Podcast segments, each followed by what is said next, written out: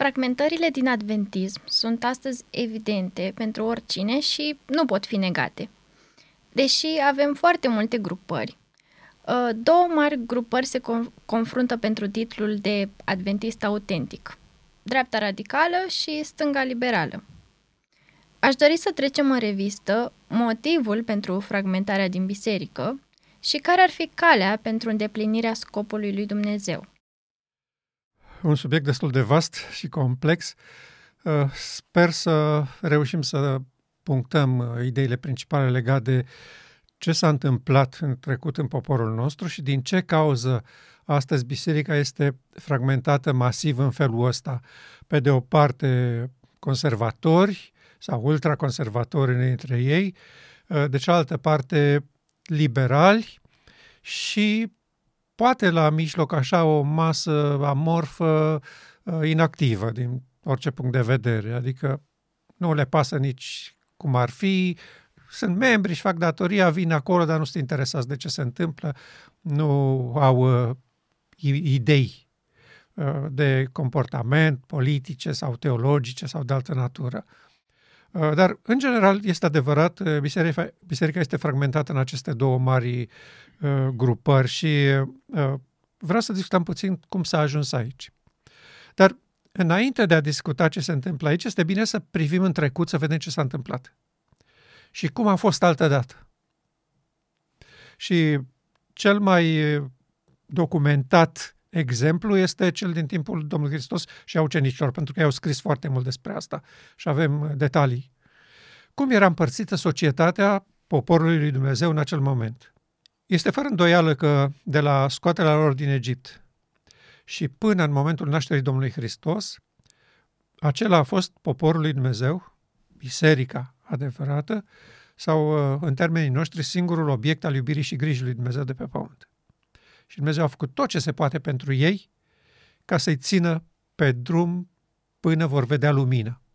În acea perioadă a ucenicilor, poporul funcționa în felul acesta.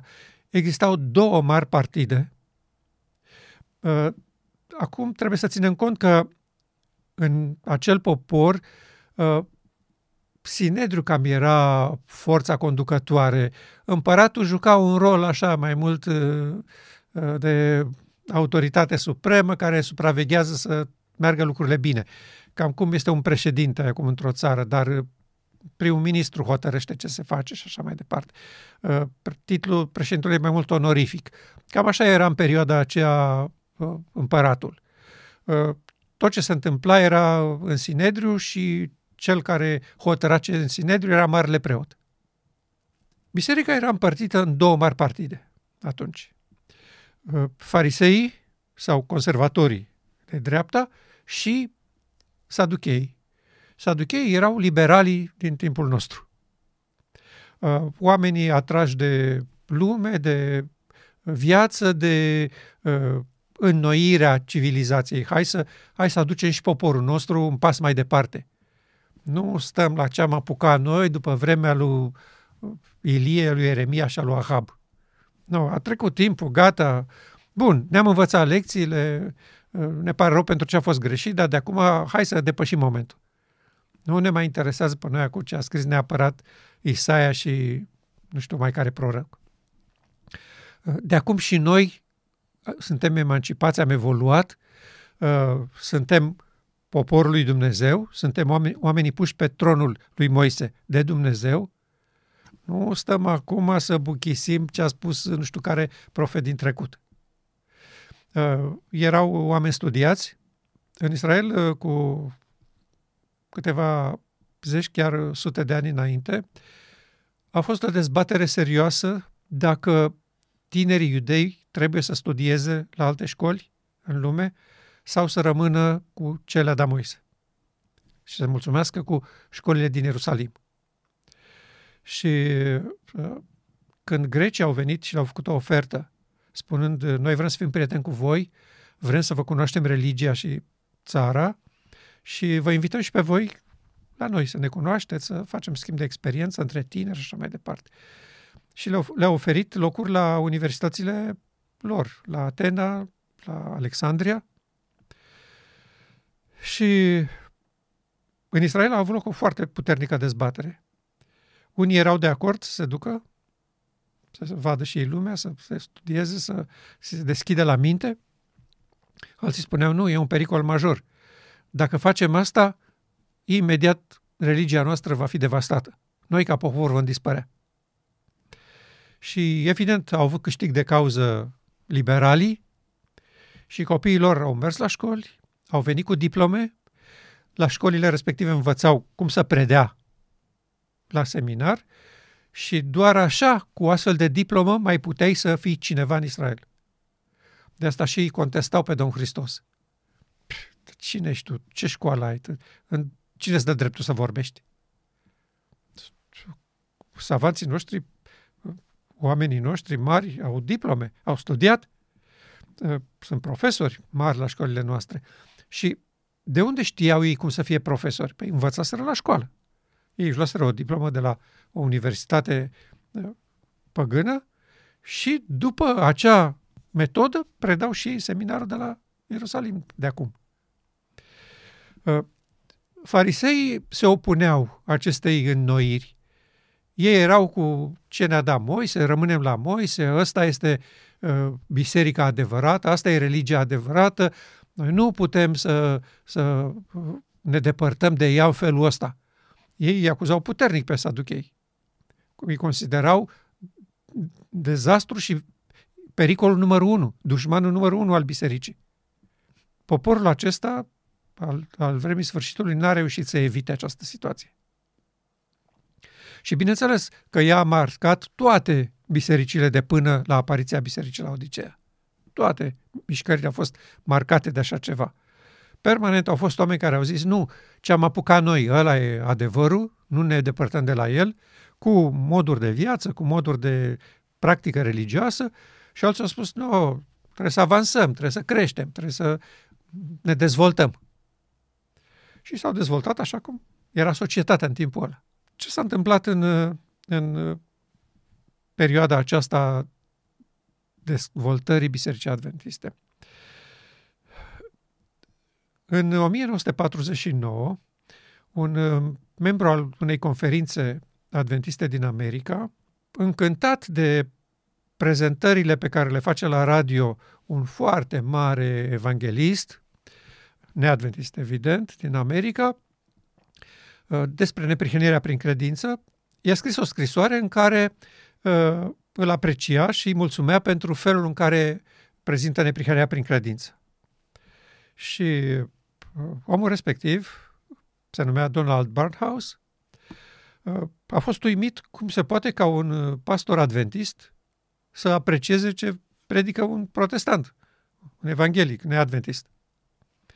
Și a vrut să, să îl cunoască, să vadă ce și cum, de unde aprecierea asta, că adventiștii sunt o sectă, sunt un cult. N-au cum să aprecieze neprihănirea prin credință. Nu? În acel moment, un alt uh, personaj important în lumea, în lumea creștină de atunci, uh, Walter Martin, tocmai pregătea o carte despre culte, despre secte în America. Și uh, tutorele lui, Barnhouse, uh, i-a sugerat ceva. Ce ar fi să te întâlnești cu liderii adventiști și să vezi despre ce e vorba la ei? Că, uite, unul dintre ei ne apreciază că predicăm neprihănirea prin credință. Și ce ar fi să luăm legătura cu ei, să vedem ce e cu ei. Ce, poate și-au schimbat părerile, poate uh, i-am evaluat noi greșit. Și Walter Martin asta a făcut. A luat legătura cu conferința generală, cu fratele Frum. El se ocupa de lucrurile astea uh, importante în biserica noastră, bineînțeles uh, cu acordul conferinței generale și a președintelui de atunci. Și au stabilit ei să aibă niște întâlniri în care să discute teologia adventistă. Și Walter Martin le-a demonstrat și a convins că așa cum apare doctrina adventistă în publicații și în predicările, predicile pastorilor adventiști, nu e creștină. Și ei uh, reproșau mai multe lucruri, printre care doctrina sanctuarului, uh, Ellen White ca profet. Da? Ei recunoșteau că putem să avem în mijlocul nostru oameni inspirați de Dumnezeu. Dar uh, ei nu pot avea un cuvânt de spus la doctrină care trebuie bazată doar pe Biblie. Nu poți să te, te iei după un om și să faci doctrine și să construiești o biserică pe uh, declarațiile unui om. Ea trebuie construită pe Biblie. Uh, da, acceptăm un profet uh, și eu acceptau pe Ellen White la capitolul comportament, alimentație, mod de viață, sfaturi bune, în general morală, morală înaltă. Îi spunea, da, jos pălăria, Ellen White e, e ok la așa ceva, dar în niciun caz la doctrină și la ce trebuie crezut. Lucrurile acestea trebuie stabilite doar pe Biblie. Și frații noștri au fost foarte convinși că așa e corect și că așa e bine. Și uh, la una dintre întâlniri, uh, frații nu recunoșteau o anumită poziție legată de ispășire, că nu e completă la cruce. Și uh, Walter Martin a spus, vreți să vedem publicațiile voastre la capitolul ăsta? Uite, este o librărie de-a voastră peste drum. Hai să vă arăt câteva cărți de acolo. Și le deschide și le arată, uite ce predicați voi. Și frații noștri s-au arătat uimiți, deși nu trebuiau, ei știau ce s-a predicat și s-a publicat în biserică. S-au arătat uimiți și au spus, nu, noi nu credem așa. Nu e asta teologia noastră. E bun, e, e părerea autorului ăsta, respectiv. Dar nu e opinia noastră. Uh, noi credem așa cum am căzut de acord aici. E adevărat, Biblia, numai Biblia, e bază de doctrină, restul sunt opinii. Și promitem că o să punem frâna acestor lunatici care vorbesc așa în biserică. Și Walter Martin spun, ok, au făcut o înțelegere. Walter Martin să scrie cartea lui Lumea cultelor, în care vorbește despre bisericile din America, și să recunoască în ea că adventiștii nu sunt o sectă. Sunt un, o biserică creștină. Pentru că, uite, cred ca noi. Deși au mici particularități așa, dar astea nu sunt importante. În general, ei cred la fel ca noi. Și la rândul lor, Biserica Adventistă trebuia să se angajeze că va publica o carte cu schimbările acestea, să oglindească discuțiile. Pentru că Walter Martin spunea, noi nu constatăm în publicațiile voastre ceea ce ne-a spus nouă. Vrea să, dăm, să dați dovadă de corectitudine și să publicați ceea ce ați vorbit cu noi. Și frații s-au angajat că așa vor face. Și imediat, în câteva luni, au pus la punct și au scos o carte în care ștergeau toate uh, credințele denominaționale sau le, le prezentau de așa manieră încât să fie acceptabile de protestanți. Să nu se vadă că sunt diferite cumva. Practic, politică editorială a fost acolo. Deși la unele puncte au fost schimbări dramatice. Deci în carte se recunoaște că ispășirea este completă și totală la cruce și că adventiștii cred ca toți ceilalți. Ori adventiștii de până acum și în special specialiștii noștri în doctrina sanctuarului, cum era fratele Andreasen, spuneau categoric că la cruce nu s-a făcut nicio ispășire. La cruce a fost adusă doar jertfa respectivă. Ispășirea se face în sanctuar, iar, sanct- iar Golgota nu este sanctuarul. Deci bă, lucrurile erau destul de clare până în acel moment despre cum stau lucrurile. Și multe alte lucruri legate de natura lui Hristos, despre sabat, dar cu sabatul ei zicea, ok, bun, așa cum acceptăm pe frații noștri evrei cu sabatul, vă acceptăm și pe voi. Dar la punctele astea cu sanctuarul, cu Ellen White, cu ispășirea, dacă rezolvăm problemele cu natura lui Hristos, atunci, ok, sunteți creștini. Frații noștri au publicat lucrarea și Walter Martin s-a ținut de cuvânt și a publicat și el cartea lui, Imperiul Cultelor, în care recunoaște că adventiștii sunt buni creștini. Și Donald Barhouse, care era foarte renumit și un, el avea și o revistă atunci pe care o publica și a scris un articol în revistă, recunoscând că adventiștii sunt o biserică creștină, a fost mare scandal în lumea protestantă. Zeci de mii de oameni s-au dezabonat de la revistă considerând că oamenii lor au făcut pact cu ereticii de adventiști și că vor să spele lucrurile, când ei erau porniți complet împotriva adventiștilor, că îi puneau pe într-o lumină proastă. Uh, adventiștii spuneau practic lumii așa, noi am primit lumină nouă și adevăr prețios și am avansat și voi protestanți să rămas în beznă. și voi nu mai predicați Evanghelia curată.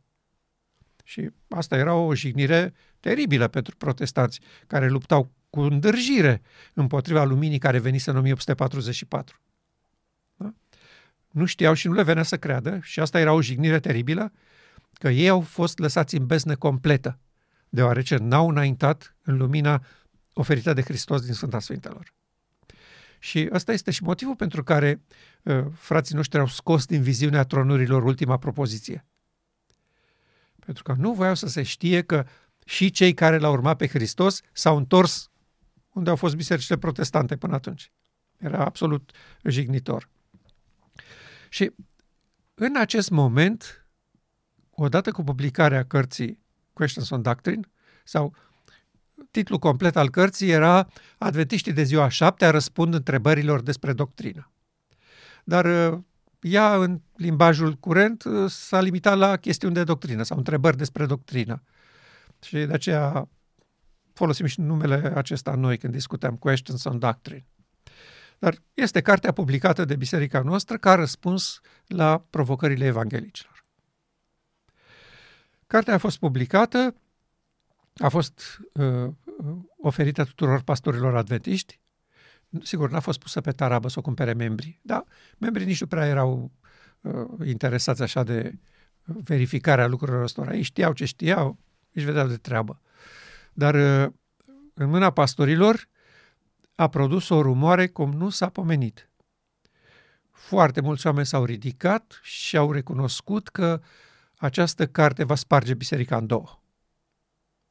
Și că este inacceptabil ce s-a făcut pentru că nu s-a cerut nici un vot al conferinței generale, nu au fost consultați teologii care erau vârfuri la capitolele sanctuar sau doctrina adventistă și s-a făcut totul uh, pe șest, pe tăcute și ne-am trezit cu faptul împlinit. Și cei mai vehemenți din acea perioadă au fost câțiva frați din Australia, pentru că acolo Desmond Ford, care susținea poziția bisericii legată de Questions on Doctrine și el era principalul promotor al acestei teologii reformaționiste, adică a reformatorilor. Că Evanghelia curată este neprihănirea prin credință predicată de toți reformatorii și că adventismul greșește când merge pe drumul ăsta al credinței plus fapte. Nu. Evanghelia curată este doar credință în Hristos. Neprihănire prin credință. Faptele sunt bune, sunt urmarea credinței, dar nu sunt criteriu de mântuire. Aceasta era poziția lui Desmond Ford. Și la multe alte uh, subiecte opusă complet bisericii, cum s-a văzut mai târziu. El nu credea în 2300 de seri și dimineți, uh, deci doctrina sanctuarului adventist este o himeră. Uh, au scos-o ca să salveze fața în 1844 când au dat o bară cu, am calculat vremea și este în 1844, 22 octombrie. Dar pentru că Desmond Ford în acel moment predica la seminarul de la Avondale, acolo a fost șocul cel mai puternic. În America încă lumea nu se dumirise, deși fratele Andreasen protestase vehement împotriva cărții. Dar câțiva frați din Australia Uh, doi dintre cei mai proeminenți sunt uh, uh, frații Standish. Da? Ei erau oameni cu nume, cu bani, cunoscuți în biserică, conservatori, adică adventismul nostru e corect, e bun, e drept, și împreună cu un alt frate din Statele Unite au făcut o echipă și au ieșit public deschis și au scris un protest adresat conferinței generale o, o, o scrisoare din partea unor frați îngrijorați, se numeau ei. Dar erau frații Colin Standish cu încă câțiva prieteni din jurul lor, oameni cu influență și aceea, evident. Și ei au protestat împotriva acestei noi teologii și a cărții Questions on Doctrine.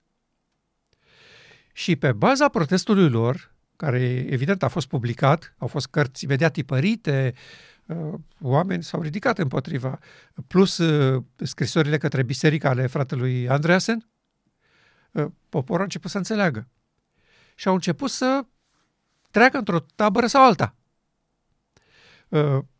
Unii acceptau că ăsta este adventismul nostru pe care l-am moștenit, susținut de frații Standish, de frații îngrijorați și că aici trebuie să rămânem. Uh, iar alții, oameni, cei mai mulți dintre ei, uh, pastori care studiaseră la universități neadventiste și își luaseră diplome de acolo, ei toți studiaseră teologia creștină, asta, a reformațiunii, că ei n-aveau alta. Și priveau cu puțină jenă, așa, ce se crede în adventism. Era obligat să predice doctrina adventă, că erau angajați de Biserica Adventistă. Dar ce, ce învățaseră ei la școală și acum ce credeau ei nu se potrivea cu teologia adventistă. Și uh, este ușor de înțeles lucrul ăsta. Când te duci la o facultate și aștepți o diplomă de la oamenii ăia, păi trebuie să dovedești că ce predică ei, ce, ce uh, învață ei, ai însușit. Uh, se dovedește că nu crezi, nu primești diploma. Și atunci ai pierdut timpul degeaba. Ai pierdut bani, pentru că ai plătit bani ca să te duci la școala aia, și tu trebuie să dovedești că ai asimilat materia. E? Când asimilezi materia, să nu te aștepți că ea nu are un efect asupra deciziilor tale. Materia respectivă are un efect. Și când uh, uh conferința generală a ieșit cu poziția asta, că noi suntem ca toate celelalte biserici, numai că ne deosebim puțin la câteva puncte, cu sabatul și cu porcul și cu altele, oamenii ăștia au triumfat, au zis în sfârșit, de acum putem și noi să vorbim deschis ce credem. Că da, așa e, cum am învățat noi la școală. Și bineînțeles că uh, s-au alăturat poziții conferinții generale, aveau și spatele ăsta. Păi, prin cine vorbește Domnul? Prin Comitetul Conferinții Generale. Deci poziția noastră este corectă. Voi, ăștia, conservatorii, sunteți greșiți. Că uite, biserica a făcut pasul înainte, conferința generală a aprobat cartea, iar voi vă ridicați împotriva ei. Păi, ce e asta? Și în acest moment a apărut în Biserica Adventistă partea asta, latura asta conservatoare, dreapta radicală și stânga liberală. Farisei și saduchei. Aceasta este baricada ancestrală care ne-a, ne-a uh, pândit și ne-a bântuit și nu s-a lăsat până când nu ne-a adus aici. Spargerea în două facțiuni în care niciuna nu are dreptate.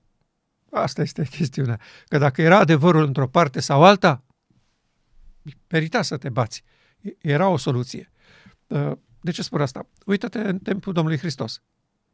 Nici farisei, nici saduchei nu aveau dreptate. Dreptatea era la grupul ucenicilor. Dreptatea era la Hristos și la cei care s-au unit cu El și care au fost dați afară și goniți din biserică și de farisei și de saduchei.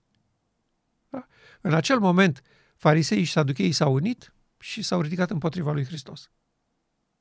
Vreau să citesc câteva, câteva lor de poziție față de cartea aceasta Questions on Doctrine ca să avem o imagine ce spun și conservatorii și, sau cei care erau până atunci adventiști istorici și ce spun liberalii despre ea atunci și în timpul nostru. Uh, prima declarație este chiar a celui care a inițiat discuțiile cu evanghelicii și a și uh, uh, supravegheat publicarea cărții cu Ashton Doctrine. Cartea aceasta nu are autori. Singura carte din Adventism unde nu găsește autori. Acolo e scris un grup de teologi adventiști.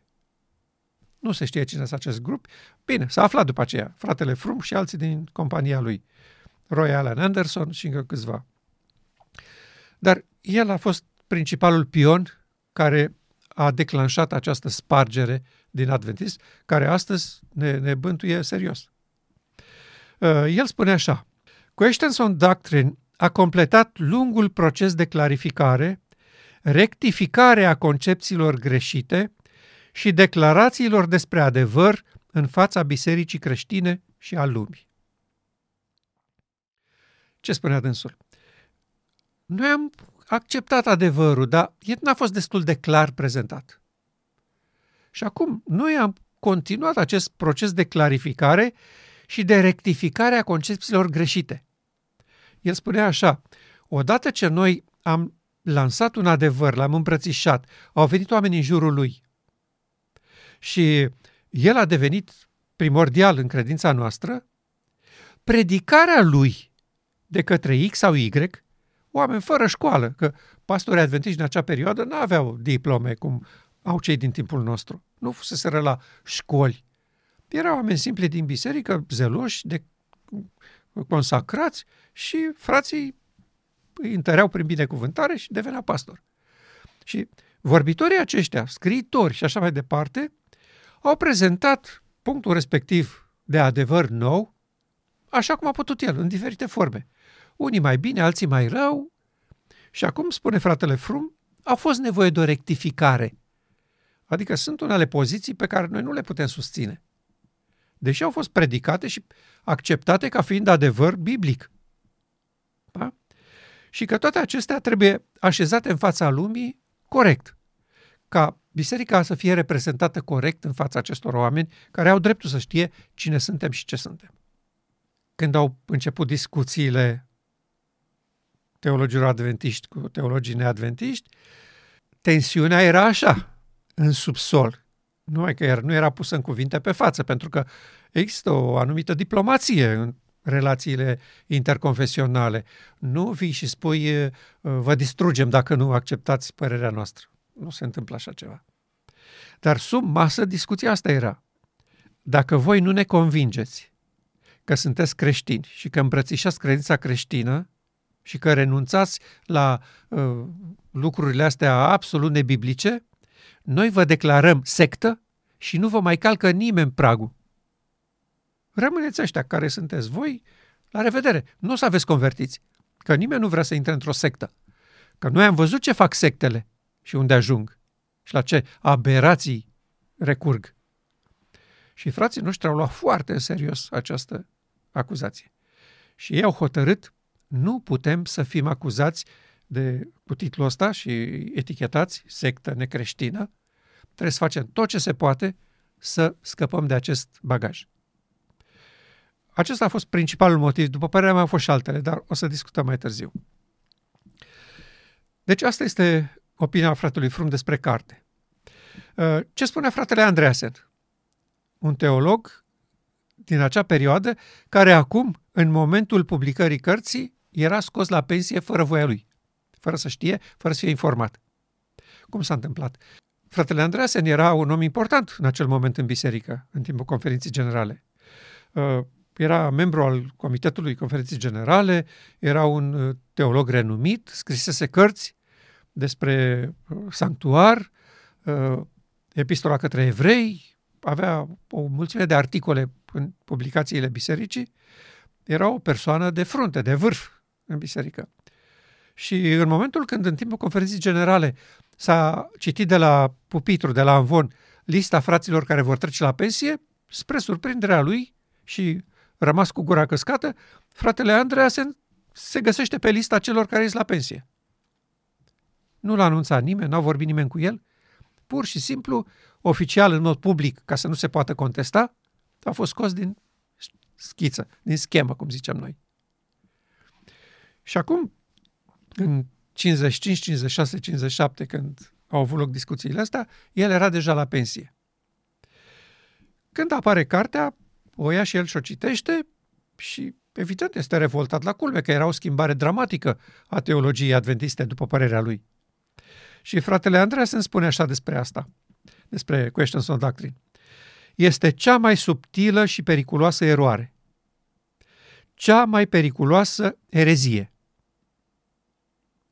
Și evident, a, a vrut să discute cu Comitetul Conferinței Generale, deci au fost de acord, dar el știind cum se întâmplă, că după ce se termină discuțiile, Comitetul Conferinței Generale publică opinia lor despre ce s-a întâmplat și se temea ca nu cumva cuvintele lui să fie mistificate, schimbate sau să se spună despre el altceva decât a spus pentru că s-a așteptat la așa ceva și știa bine de ce face asta. Și a cerut ca discuțiile să fie înregistrate. Răspunsul fraților a fost inacceptabil. Nu suntem de acord. Și atunci fratele Andrei s-a spus, atunci nu vin să discutăm. Frații au spus, bine, uite cum facem. Nu, înregistrate în niciun caz. Da, să se ia scurte notițe de mână despre ce s-a discutat. Și fratele Andreas a spus, nu, ori înregistrăm, ori nu particip. Și frații au spus că sub nicio formă nu este acceptabilă soluția lui, cerința lui. Și atunci fratele Andres a spus, ok, am vrut să vorbesc cu voi, n-ați vrut, vă voi spune biserici ce faceți voi. Și a scris scrisori către biserică. Le-au publicat, le-am avut și noi pe site, se pot citi, se găsesc ușor scrisori. Și el demonstra pas cu pas ce se întâmplă în cartea aceasta. Deci aceasta era poziția fratelui Andreasen, în jurul căreia s-au adunat foarte mulți oameni din biserică, unii teologi, alții pastori și, bineînțeles, inclusiv frații îngrijorați din Australia, care acum deveniseră o mișcare la nivel mondial. Peste tot, în, în toate țările, erau oameni care aderau la această poziție a adventismului istoric, adică adventismul așa cum l-am moștenit noi, nu acesta modificat de Questions on Doctrine. Acum, un alt, un alt teolog marcant, un alt istoric al bisericii, George Knight, liberal complet, el a fost în echipa asta care a luptat și împotriva fraților William și Short și împotriva conservatorilor dreptei radicale din biserica fraților Standish. El a fost un, un luptător pentru Questions on Doctrine. Iată ce spune el despre carte. Questions on Doctrine se califică cu ușurință ca fiind cea mai divizivă carte din istoria Bisericii Adventiste. Deci el recunoaște că polarizarea asta din biserică s-a produs datorită cărții Questions on Doctrine, pe care el o susține, evident. Dar recunoaște și el că de aici a plecat cearta și scandalul în biserică. Un alt uh, teolog adventist renume Herbert Douglas. Uh, el spune așa, cele mai multe, dacă nu toate, așa zisele grupări dizidente sau independente din ultimii 45 de ani sunt rezultatul direct al pozițiilor explicite și implicite prezentate în Questions on Doctrine despre ispășire și întrupare. Deci, ei recunosc toți, fie liberali, fie conservatori, că în această dezbatere cu, cu evanghelicii, uh, biserica noastră a fost spartă în aceste două grupări masive care supraviețuiesc până astăzi deși conferința generală nu recunoaște spargerea asta și nu o vede uh, ca un pericol serios pentru biserică. Dar ea aici s-a produs, în acest cadru al dezbaterilor legate de punctele fundamentale ale credinței adventiste. Doctrina sanctuarului, Ellen White, ca uh, autoritate teologică sau doctrinală, și uh, în special în jurul naturii lui Hristos. Pentru că uh, poziția uh, de până atunci fusese aceasta, că Hristos a moștenit sau are o natură umană ca noastră a tuturor oamenilor. Uh, iar poziția protestantă și catolică era aceasta, că el n-a fost păcătos, deci n-avea cum să aibă natura noastră. A avut un trup omenesc, dar nu natură pământească păcătoasă, deci, asta. Și el fiind Dumnezeu, dar care a avut, s-a prezentat ca un, un corp omenesc. Asta era Hristos pentru ei. Și sigur că poziția adventistă nu era asta. Iar în 1808 la, la Minneapolis, Jones chiar pe acest subiect avea ceva de spus care să ducă solia la capătul ei logic. Că Dumnezeu a venit într-un trup păcătos, asemenea fraților lui, nu neasemenea. Deci, ă, este evident pentru toată lumea că biserica aici s-a spart. Deși eu spun că motivul pentru care s-a spart, deși acesta este, dar motivul pentru care s-a spart este complet altul.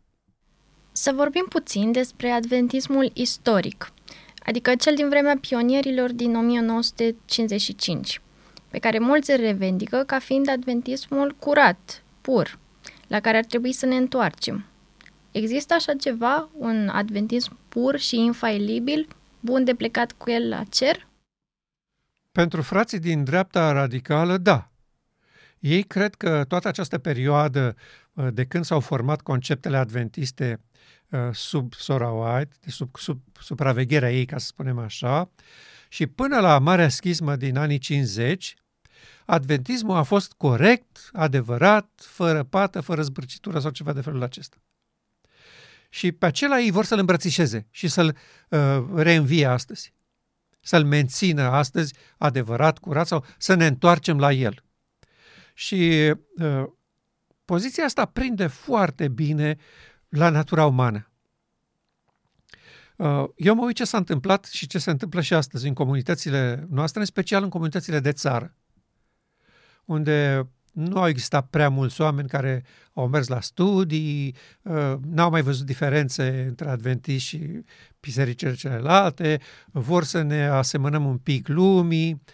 Nu, la, la țară mișcarea asta nu prea a existat și când vine cineva și le spune, uite care este adventismul, și omul știe că în tinerețea lui despre așa ceva se vorbea, așa ceva se credea. El zice, da, ăsta e adventismul. Și de aceea au foarte mare succes uh, uh, predicatorii aceștia independenți care uh, vin astăzi, conservatori sau ultraconservatori, care vin astăzi și apasă pe, pe accelerație la capitolele astea de comportament, cu îmbrăcămintea, cu mersul la mare, cu uh, alimentația, cu nu știu ce, pentru că oamenii zic, da mă, ăsta e adventismul. Noi așa am fost în tinerețe. Noi așa trăiam. Era o rușine să vii cu, cu pantaloni, o soră la, în societate sau cu mâneca scurtă sau fără batic. Ă, ei și aduc aminte că adventismul tinereții lor ăsta era. Și acum când vine un vorbitor și zice, fraților, biserica s-a depărtat de la adevărul curat al vremii sorei White. Și noi Venim acum să vă sfătuim și să vă încurajăm să rămâneți tari și credincioși. Și uh, oamenii aceștia au un succes foarte mare în acest gen de comunități și oamenii susțin financiar și uh, le dau dreptate și chiar intră în conflicte cu, cu conducerea conferinței locale pentru că ei știu că adventismul lor, care l-au trăit ei, ăsta era. Nu se mai seamănă cu asta de astăzi. Sub nicio formă nu mai e aceeași biserică, spun ei ne-am trezit într-o altă biserică, dar adventismul ăla curat și fratele X are dreptate. De acolo trebuie să ne întoarcem. Asta este adventismul pe care el, îl numesc istoric, al pionierilor adventiști. Acum eu vin și întreb pe acești frați. Dacă voi credeți că adventismul acela era normativ, da? e ăla pe care trebuie să-l trăim noi astăzi, ăla pe care îl iubește Dumnezeu, cum explicați voi acuzațiile incredibile ale sorei White pentru acel adventism? Înainte de 88, după 88, până când a murit. Ea a avut cuvinte aspre de mustrare față de genul ăla de adventism și față de ce se întâmpla în biserică în acel moment. Chiar înainte de 88, când ea a început să se lumineze cu privire la ce înseamnă bătălia asta din jurul adevărului, Înainte de 88, ea spunea, sau Duhul lui Dumnezeu spunea prin ea, Biserica a întors spatele lui Hristos, conducătorul ei, și se îndreaptă repede spre Egipt. Păi, ăla era adventismul pe care îl vreți voi, care se îndrepta repede spre Egipt? În 1888 spune, noi abia am început să zgâriem la suprafață despre ce înseamnă credința. Adică avem o poșghiță fină de tot de înțelegerea adevărului. Și eu întreb pe frații aceștia istorici. Acea poșghiță subțire care abia o miroseam noi până în 88, la aia vreți voi să întoarceți biserica? Ăla e adevărul glorios pe care îl vreți voi implementat în biserica asta, pe care Soroait îl, îl combătea aspru? E inacceptabil așa ceva. Și totuși ei se leagă de asta și se declară susținători acestui adevăr. Nu, nici n-am mai adunat citatele pentru că n-are rost, sunt evidente și cunoscute. În toată acea perioadă, Sorait a scris vehement împotriva a ceea ce se întâmplă în biserică. Iar la Minneapolis declară pe față că solia John Soigener este o solia lui Dumnezeu către biserica la Odisea. Adică asta, ticăloasă, nenorocită, săracă, oarbă și goală. Așa era biserica în timpul Sărei White ticălos, nenorocit, sărac, corp și gol. Și uh, cineva care vrea să se convingă de asta nu trebuie să facă decât să citească mărturiile. Acolo, din trei paragrafe, două sunt critice cu privire la ce se întâmplă în poporul nostru. Iar unele aspru de tot. Aspru de tot. Păi, ăla e adventismul pe care îl vreți voi uh, readus și înviat în poporul nostru? Este absolut o bătaie de joc. Iar frații aceștia nu recunosc declarațiile ei de după Minneapolis că a venit adevăr și că urmează mult mai mult adevăr să primim. Ei se luptă cu disperare împotriva acestei atitudini, că adevărul este în creștere și vor veni lucruri noi și surprinzătoare, cum spunea Jones. Ei au rămas blocați la ce am apucat noi atunci și orice altceva trebuie să fie anatema. Genul ăsta de adevăr vor frații aceștia să-l, să-l propună bisericii. Iar noi le spunem drept în față că se înșală amarnic și că nu este nicio soluție în uh, comportament sobru și serios, în uh, loialitate față de standardele morale ale bisericii sau ale Bibliei. Sunt lucruri bune, e frumos să fie așa, dar nu ajută cu nimic biserica.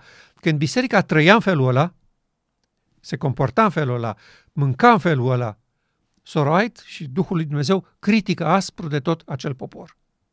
Pentru că nu asta este soluția la problemele bisericii la Odiseea. Hai să fim mai zelioși, hai să fim mai serioși, hai să ne îmbrăcăm cum se purtau părinții noștri, hai să mâncăm cum mâncau părinții noștri, hai să păzim legea cum o păzeau părinții noștri. Crezi că le se pare un lucru bun comparativ cu adventismul din ziua de astăzi și cu ce se întâmplă în biserică? Pentru că ne, asem- ne asemănăm din ce în ce mai mult cu bisericile surori și împrumutăm tot felul de uh, obiceiuri de la ele și de asta probabil o um, atitudine mai conservatoare li se pare mai bună.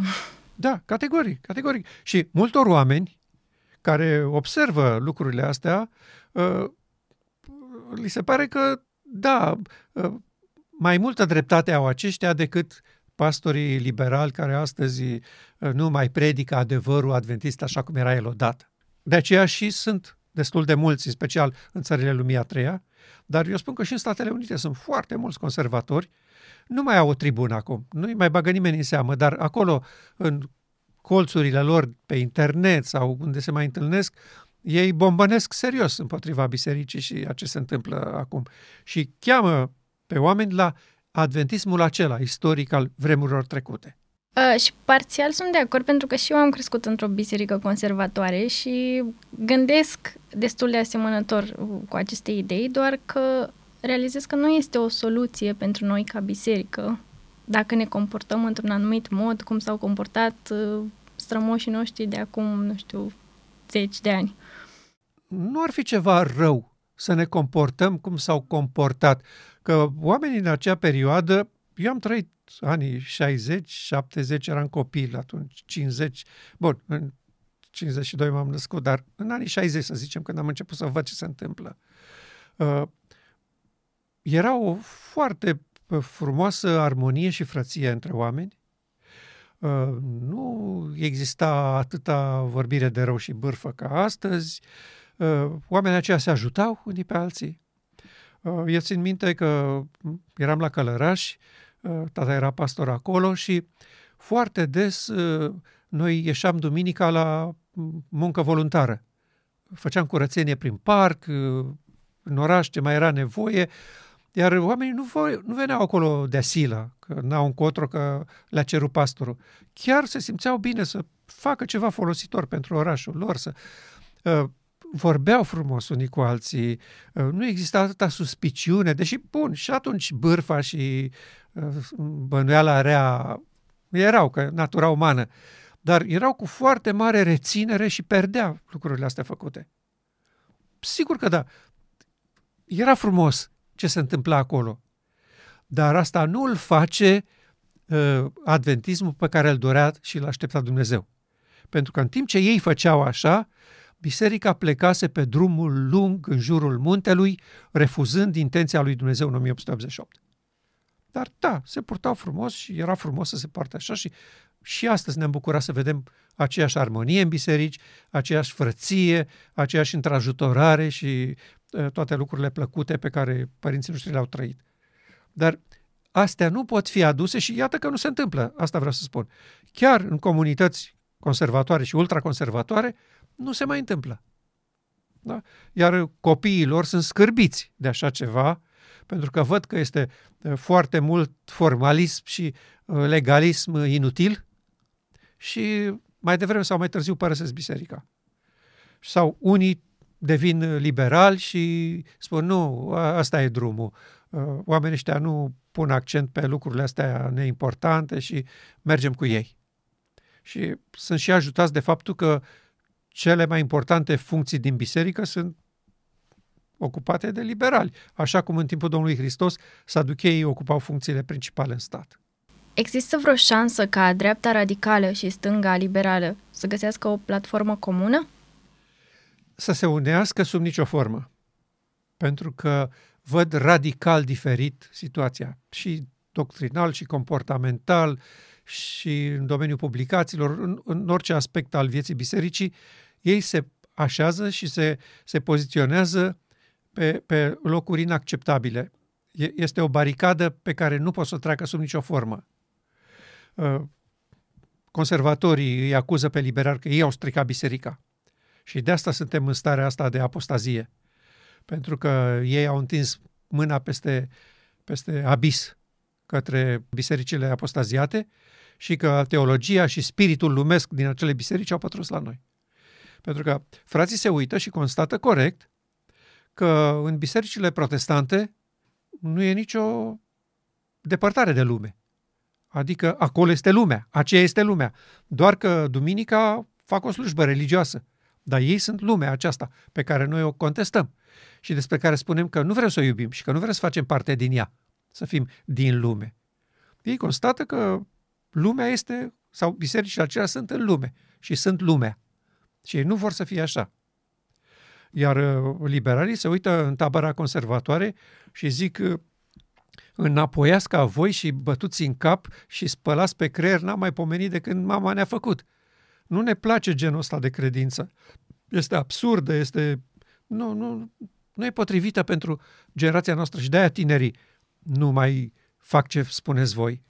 Tinerii au în general o gândire mai spre liberal și um, chiar am auzit un răspuns uh, al unui pastor la întrebarea și care ar fi soluția, știi, pentru noi tinerii. Păi, uh, probabil că nu va mai dispărea din generația mai, mai da. bătrână, știi? Da, să, să așteptăm să moară ultra, ultraconservatorii și atunci o să avem o biserică frumoasă și curată. Nu, nu e o soluție asta. Nu se va întâmpla nimic, niciodată așa. Hai să admitem că îi scoatem de, de pe tapet complet pe, pe conservatori. Uh, ce avem? Cu ce rămânem? Uh, o biserică ca toate bisericile din lume, care îmbrățișează modernismul. Uh, sigur că nu e o ispravă nici cu conservatorii, că nici soluția lor nu e salvatoare, doar dă, dă impresia că totuși rămânem la lucrurile valoroase și importante.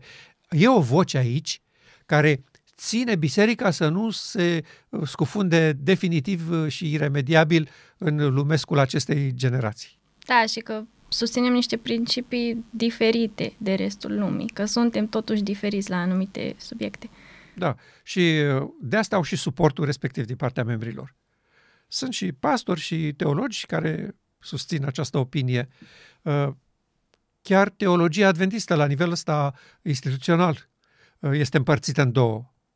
Nu știu dacă știi, este ciudat uh, și inacceptabil uh, pentru o biserică să aibă două societăți teologice. Fiecare cu opiniile părerii lui separați. Se adună separat, discută separat. De ce? Pentru că sunt două curente în biserică, unul conservator, unul liberal. Și fiecare are oamenii lui, cei care iubesc poziția respectivă.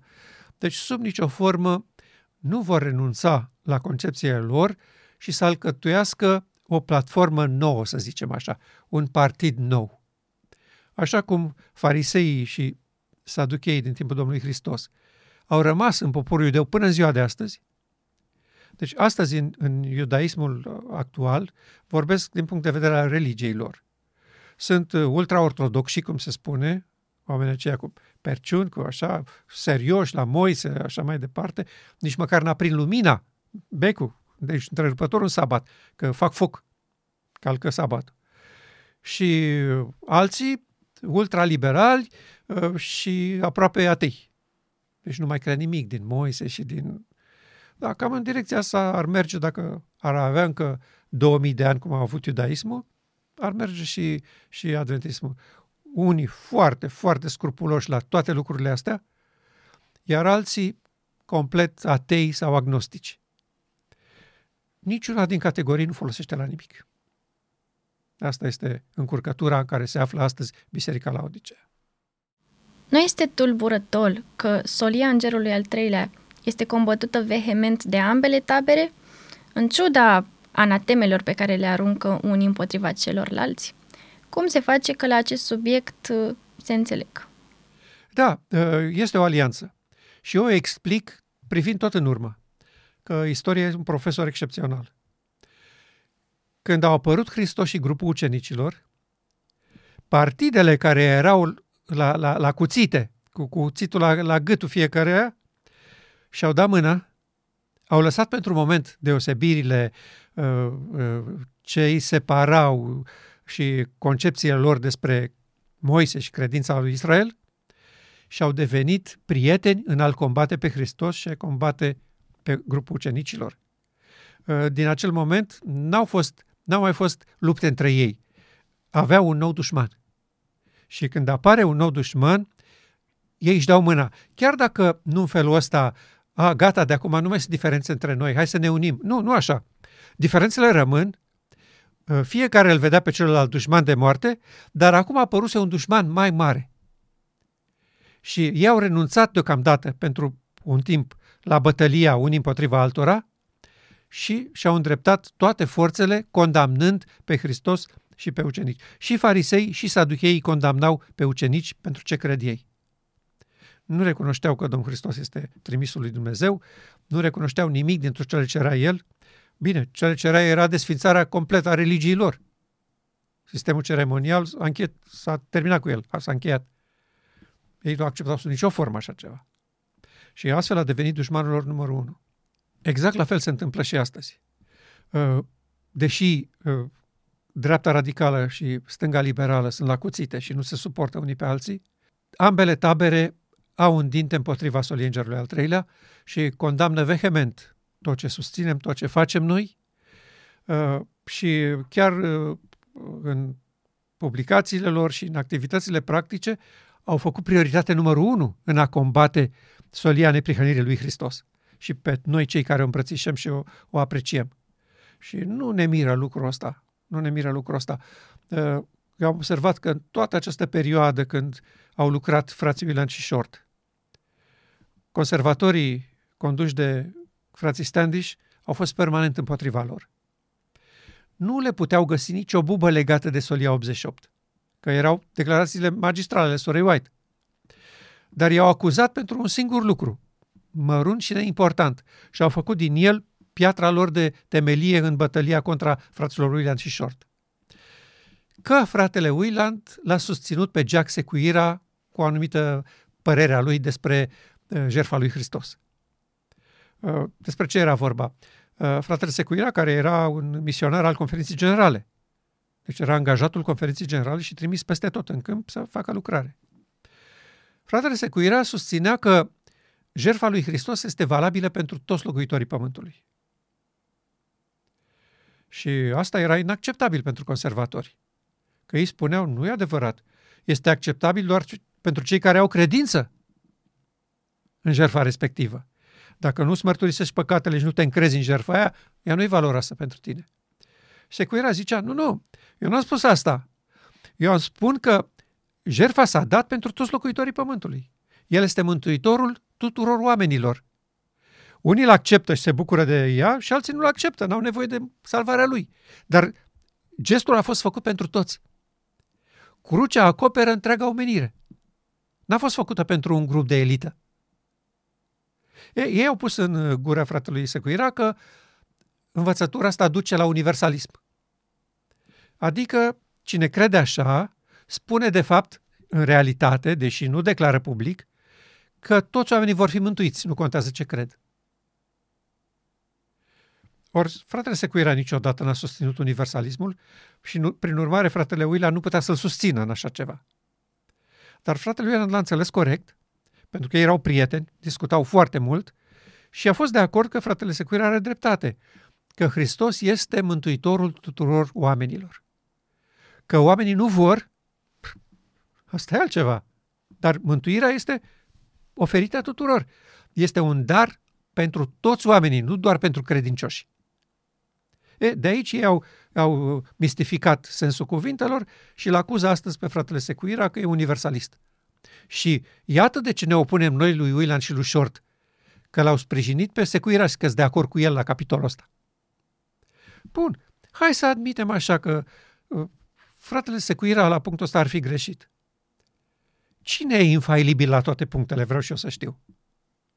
Sorai spunea că niciun om de pe pământ nu e și că oricare dintre noi, inclusiv dânsa, pot să aibă opinii care pot fi combătute și care nu sunt adevărate.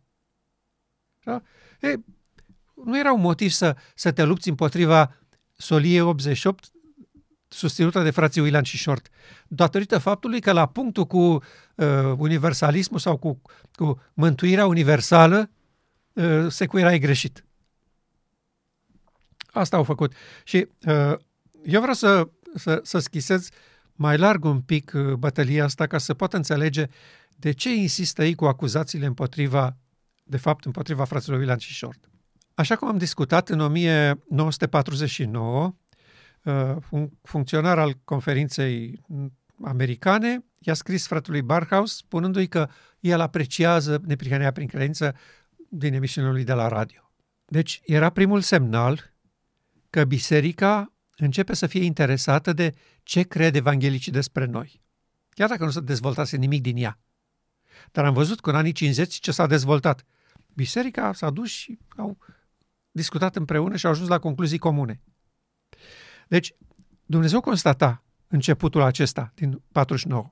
În 1950, la un an, are loc conferința generală de la San Francisco, în care frații William și Short, care studiaseră ce s-a întâmplat în 1888 și vedeau depărtarea masivă de solia aia în predicarea bisericii, au scris un protest pe câteva foi de hârtie pe care l-au înmânat liderilor de la conferința generală, înscris.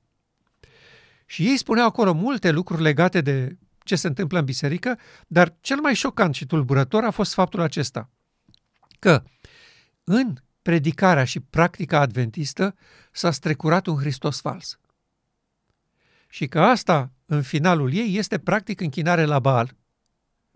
Și că ei cheamă biserica să se întoarcă la solia neprihănirii lui Hristos, predicată de frații Milan și Short, și că trebuie neapărat să, să rezolvăm această chestiune nerezolvată de atâta amar de timp în biserică.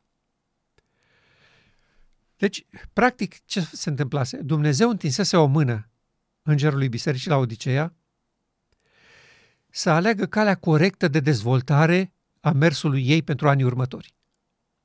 Și ce lucru formidabil ar fi fost dacă frații aceștia speriați de o asemenea șocantă declarație că ei se închină lui Bal și că s-a strecurat un Hristos fals în predicarea lor, ar fi zis, fraților, suntem îngroziți și speriați de ce spuneți voi.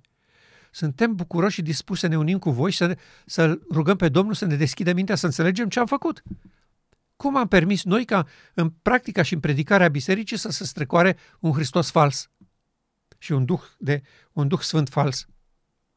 Pentru că în timpul sesiunii conferinței generale s-au făcut mari presiuni asupra delegaților, o sală de mii de locuri da, de oameni veniți acolo, uh, să primească Duhul Sfânt, acum, acum, acum.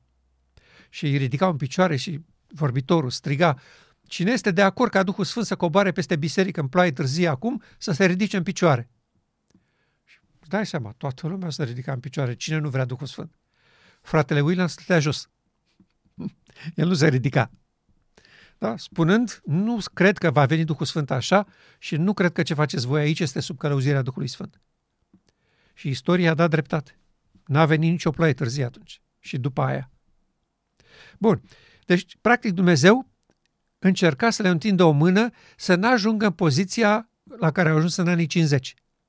Pentru că Domnul vedea în direcție la care mergeau fratele Frumș și cu echipa lui. Și că voiau să spele și să boteze adventismul un pic mai evanghelic. Și frații, în loc să, să dea atenție și crezare fraților William și Short în protestul lor, l-au respins, au spus că așa ceva este imposibil, că uh, ei trebuie să-și ceară scuze bisericii pentru ofensa pe care i-au adus-o și frații au spus, noi credem că ce am înțeles este corect, dar dacă dumneavoastră, care sunteți autoritatea, spuneți că nu avem dreptate, noi încetăm orice bătălie și lăsăm cazul în mâna instanței imediat superioare. Că dincolo de conferința generală era Dumnezeu. Și au plecat în Africa la posturile lor, erau misionari acolo și au tăcut din gură. N-am mai spus nimic. Dar s-au rugat cu disperare ca Domnul să-i călăuzească, nu cumva să se ridice pe nedrept împotriva bisericii. Și apoi manuscrisul pe care ei l-au pregătit a ajuns public și așa avem noi astăzi cartea 1888 reexaminat. Cu toată această istorie. Deci vreau să spun că Dumnezeu a făcut tot posibilul să împiedice pe frați să ajungă în impasul în care au dus biserica spărgând-o în două. Atunci încă nu existau conservatori și liberali, în anii 50, la începutul anilor 50, și Dumnezeu le spunea, uite care e soluția. Frații William și Short. Ei au înțeles adevărul despre îngerul bisericii la Odiseea. Și frații au scris o carte, frații William și Short mai târziu, uh, numită chiar așa, Corporate Repentance, pocăință corporativă. Asta are nevoie biserica la Odiseea. Pocăință la nivelul de vârf al conducerii. Fraților, am greșit, nu avem aur, haină, doctorie. Uh, frații nu chemau pentru pocăință uh, universală, adică fiecare membru al bisericii uh, neapărat să pocăiască și așa va veni Domnul. Nu, că ei știau că nu se va întâmpla așa ceva niciodată. Ei voiau ca din gura liderilor bisericii să, să se recunoască faptul că ei sunt în stare la odiceană și că acceptă soluția lui Dumnezeu.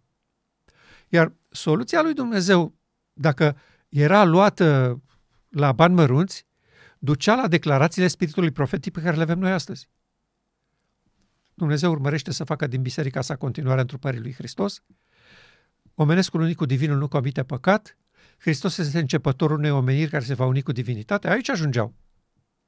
Și pentru că nu doreau să ajungă să-și bazeze din nou credința escatologică pe Ellen White, au preferat calea împăraților lui Israel. Și așa biserica s-a trezit în situația asta să se opună permanent și sistematic soliei îngerului al treilea. Și au făcut-o cu frații Iulian și Short, au avut uh, la fiecare doi ani întâlniri cu Comitetul Conferinței Generale sau cu o parte din comitet, cu teologi, cu oameni numiți, să dezbată 88.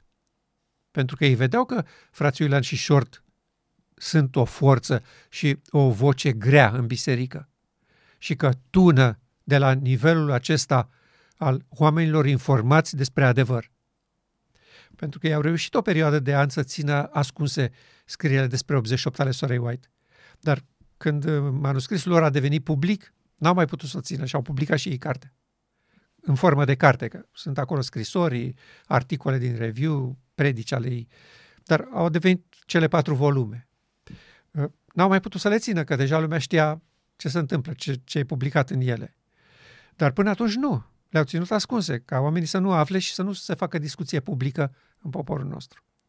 Și uh, noi constatăm acum că urmașii din România, dar peste tot în lume se întâmplă, urmașii acestor două tabere, dreapta radicală și stânga liberală, și-au dat mâna în a combate purtătorii de drapel ai soliei îngerului al treilea.